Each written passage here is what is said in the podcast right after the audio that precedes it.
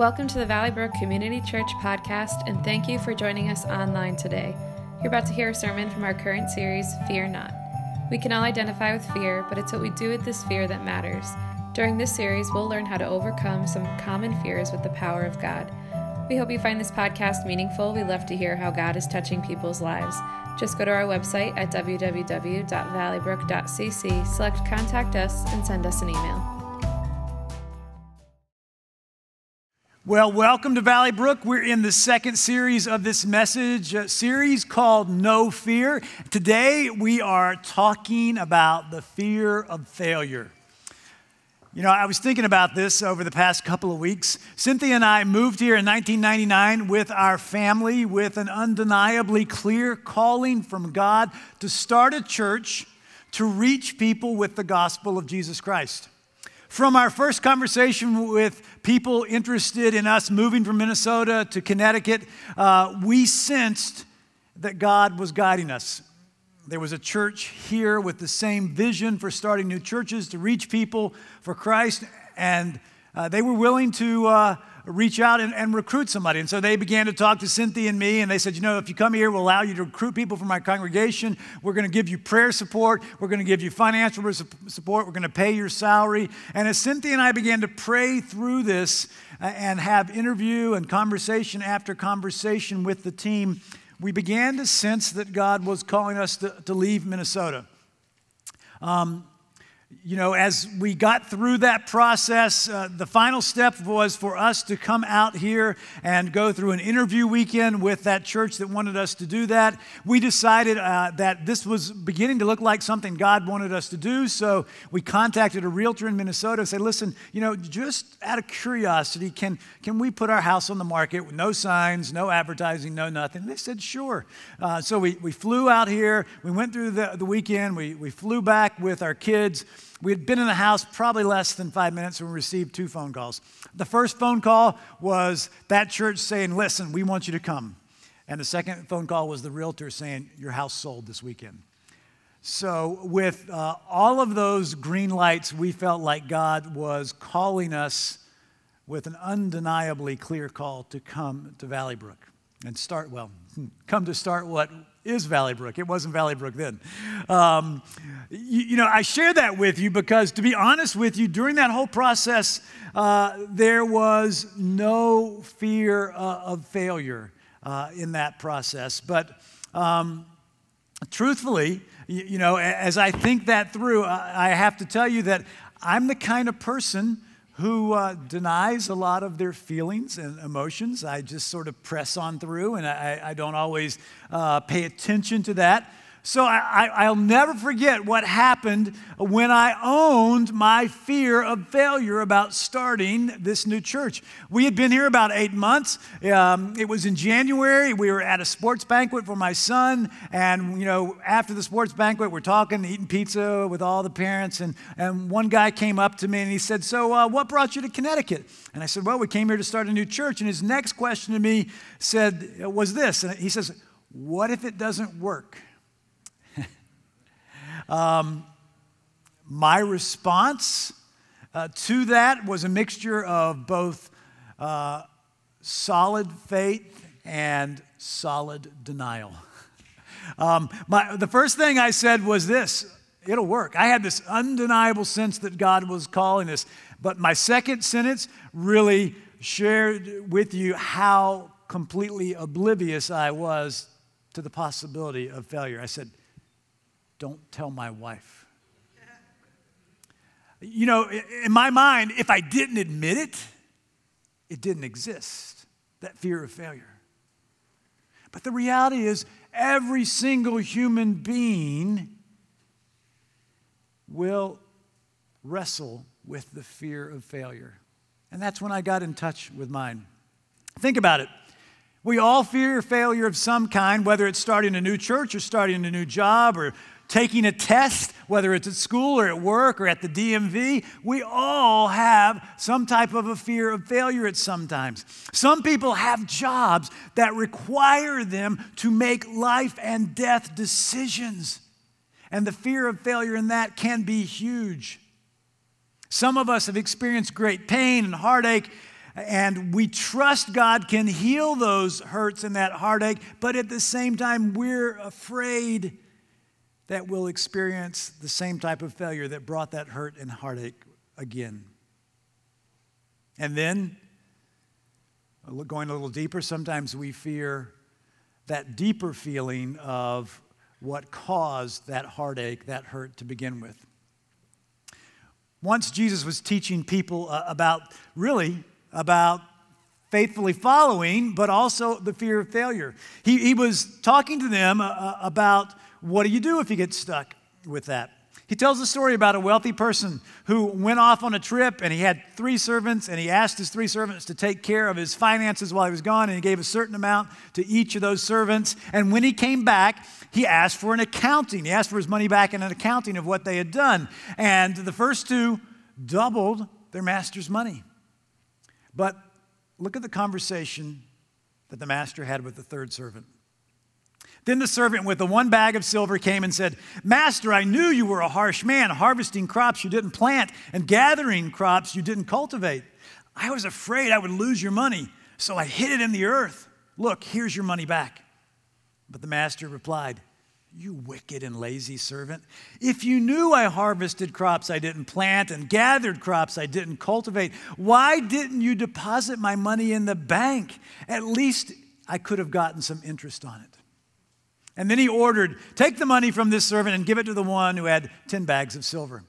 You know, the third servant had a fear of failure. This servant feared that he would fail and lose his master's money. And he was so paralyzed by the fear of failure that he hid the money in the ground until the master returned. I can imagine how relieved he was to dig it up and give it back to the master and get it out of his hands.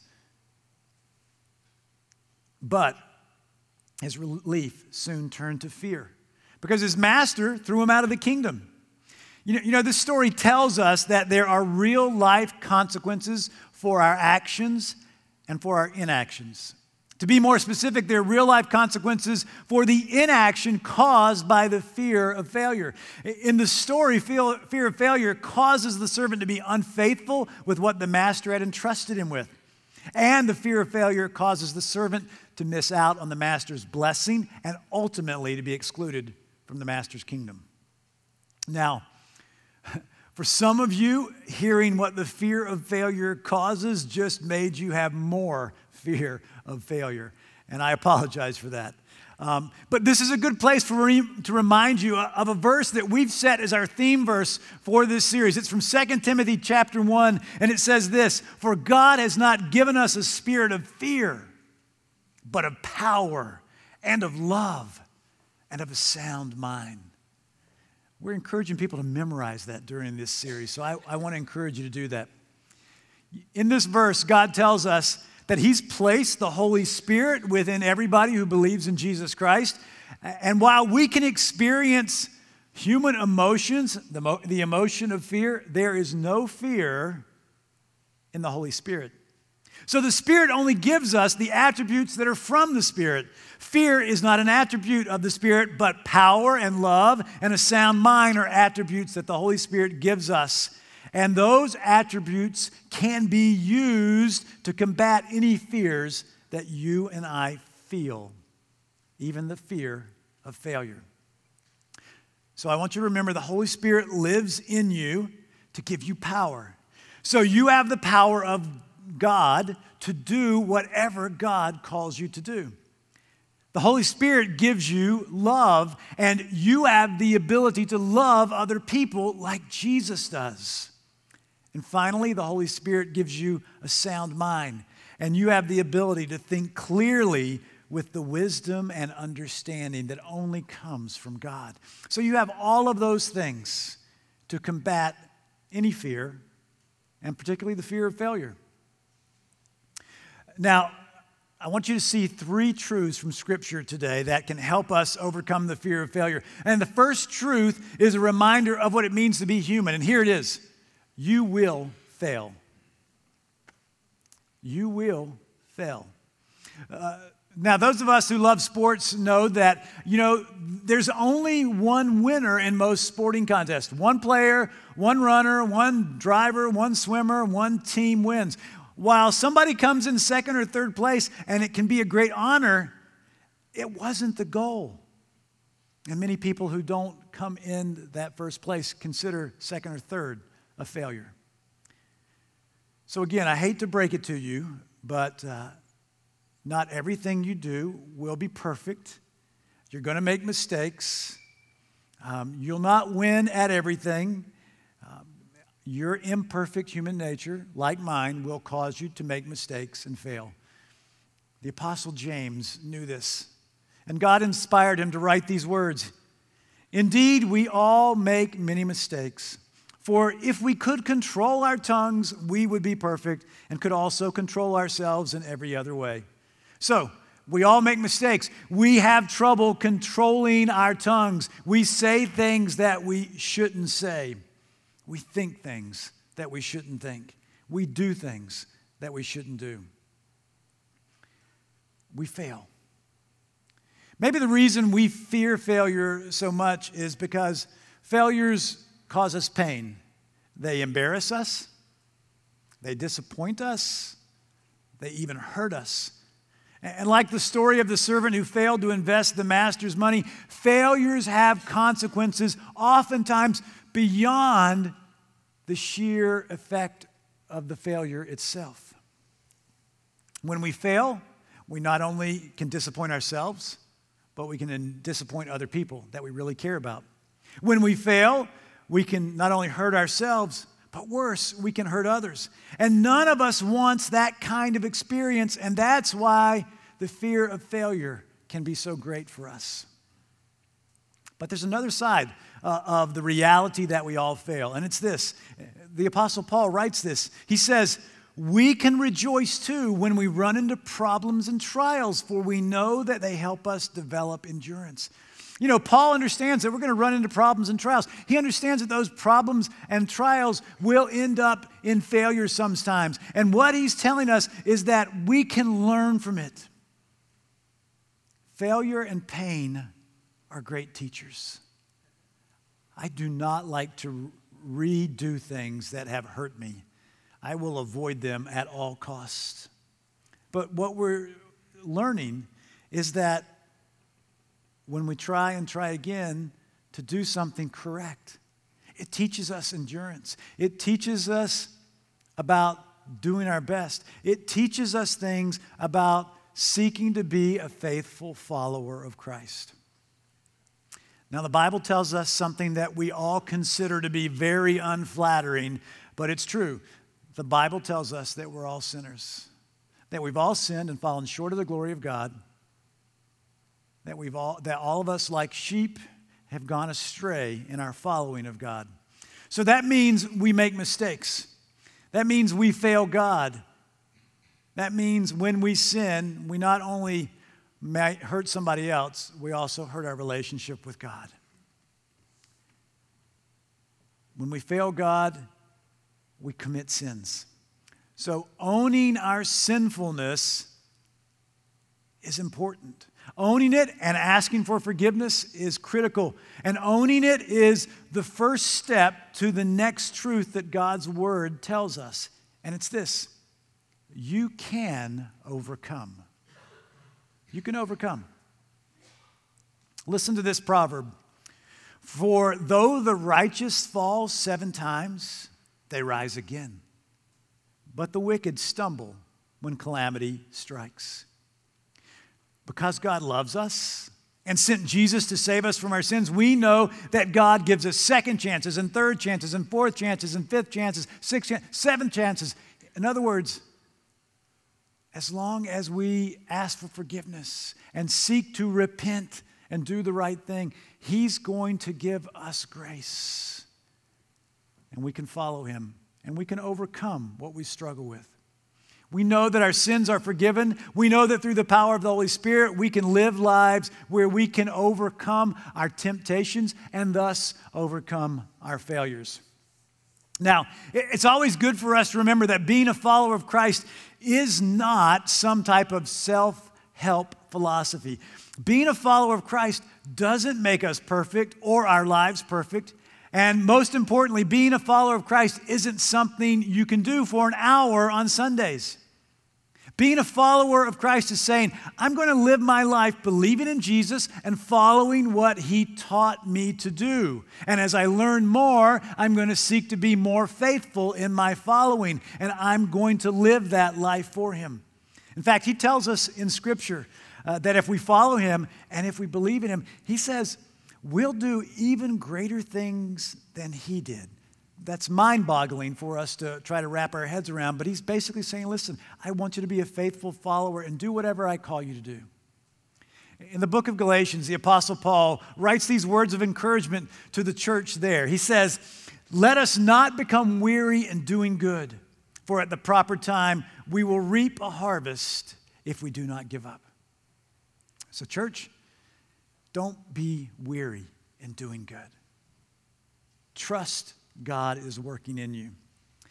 Eugene Peterson uh, is a pastor and author. He recently just passed away, went to be with God, but he wrote uh, many books. One of the books he wrote was this A Long Obedience in the Same Direction.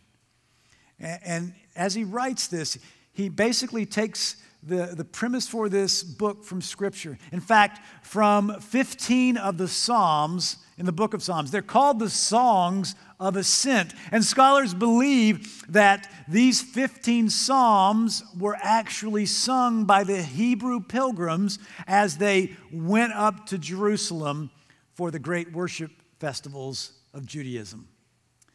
This is what Peterson writes. He says, The use of these Psalms is an aid and encouragement for a life of obedience to God the obedience that takes root over a long period of time and is oftentimes anything than instant. As you journey through these songs, your affections are stirred as you see your Savior Jesus and find in Him satisfaction for every sphere and season of your life. He goes on and he says, One of the aspects of the world that is harmful to Christians is the assumption that anything with worthwhile can be acquired instantly, at once. He says, It's a difficult environment to get people uh, interested in the message of Jesus Christ, and then it's even harder to help them understand that it's not something that happens just like that. He says, People have developed a lifestyle of being a tourist. They only want the high points, they want everything fast and easy. He said, There's no desire to wait patiently and trust God in that relationship.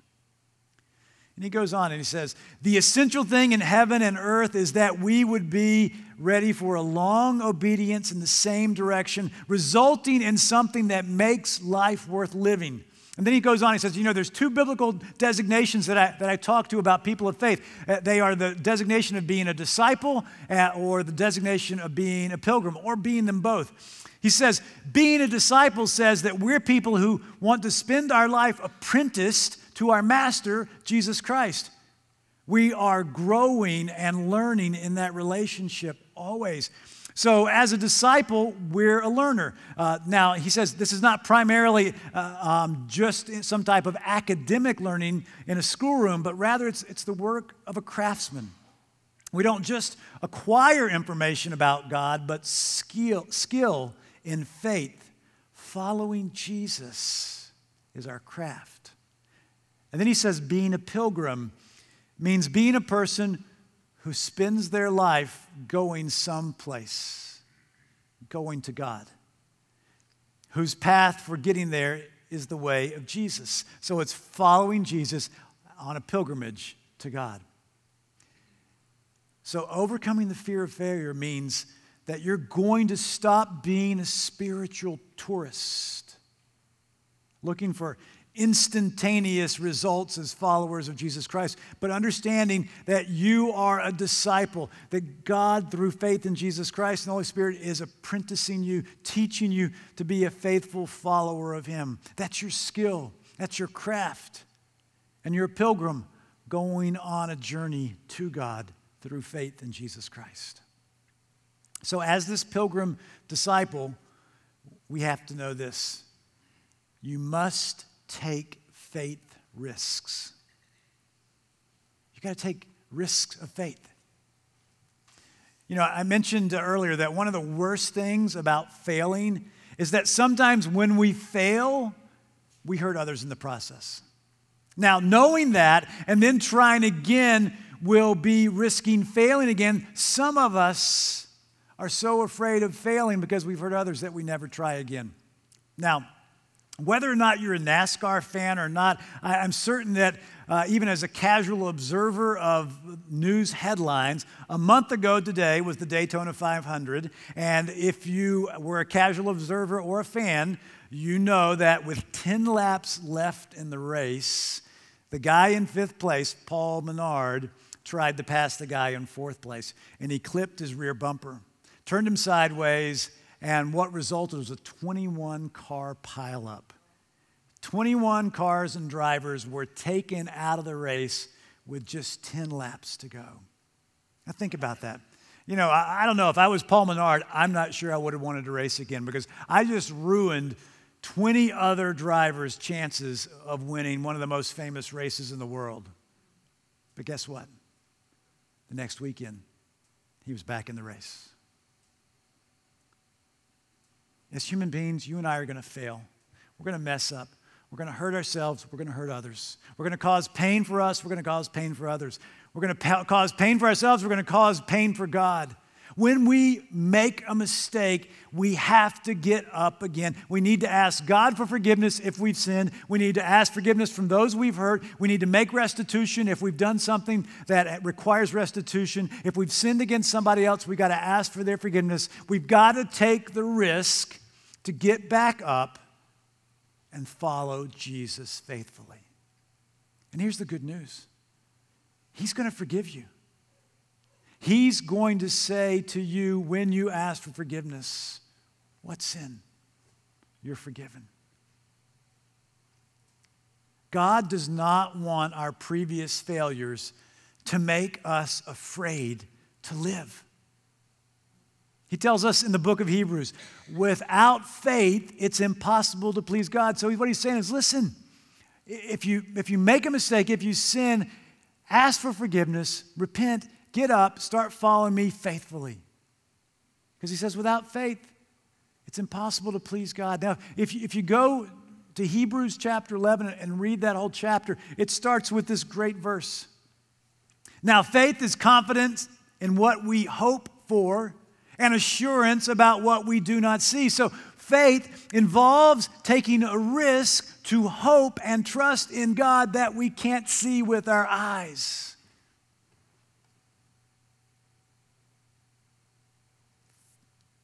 taking that risk to follow him. So let me ask you what's the thing that you're afraid to do because you're afraid of failing? Are you afraid to believe in and follow Jesus because you don't want to mess up? Folks, we all make mistakes and we fail. Not because we want to, but because we're all sinners. And sinners make mistakes and sinners sin. You know, it's funny, over the years, uh, I have met many Christ followers who have come to faith at some point in their life, but they've never taken the next step of being baptized. And when I ask them, it's amazing how many people say, Well, I'm just not good enough yet. I need to wait to get baptized until I'm good enough. That's not what baptism is about. Baptism is saying, I believe in Jesus. I'm going to follow his teaching, and he told me to be baptized as a sign that I'm his follower. Listen, if we waited till we were good enough to be baptized, nobody would be baptized. So let me say this if that's you and you've been waiting till you're good enough, stop. We'll fill up the baptismal trough this afternoon and we'll have a baptism, okay? So don't wait you're never going to be good enough because we're all sinners, but that's not what it's about. So, if you're afraid to fail in following Jesus, guess what? You're going to. I do every day. All of us do. But we, we confess our sins and we start following Him. Maybe you're afraid to be fully devoted to following Jesus because you're afraid of what people will think about, think about you in your life. Maybe you're afraid that, that when you start following him in your career, in your neighborhood, in your family, that they're going to think, well, you're weak because you're leaning on Jesus or you're leaning on some religious idea. Don't be afraid of what other people think about you. I said this a couple of weeks ago. We don't want to be people pleasers, we want to be God pleasers. Maybe you're afraid of failing in relationships, in friendships, or in dating, or in, in marriage. Listen, I promise you that if, if you're not taking risk in building relationships, you're not going to have relationships. If you're not taking that risk to put your heart out there, you're not going to, your heart's not going to get broken because your heart's not going to take a risk. But God has promised to walk with us and to be with us. And He's poured the Holy Spirit into us. And, and I believe that He will bless you in every one of your relationships if you seek to follow the guidance of God and the Holy Spirit. Maybe some of you are afraid of failing in your calling from God. Maybe you're afraid that you know what God wants you to do and you, you're afraid to do it because you're afraid you're going to mess up. Remember what I said to begin with you're going to fail. We all do. But let me tell you a story from the early church. You know, after Jesus was arrested and crucified, the disciples went into hiding. If you go back and study the scriptures, only one of the disciples shows up at the crucifixion. That was John. The others are in hiding. When you read in the book of Acts, you discover that they all seem to be hanging out back at the upper room where they had the Last Supper.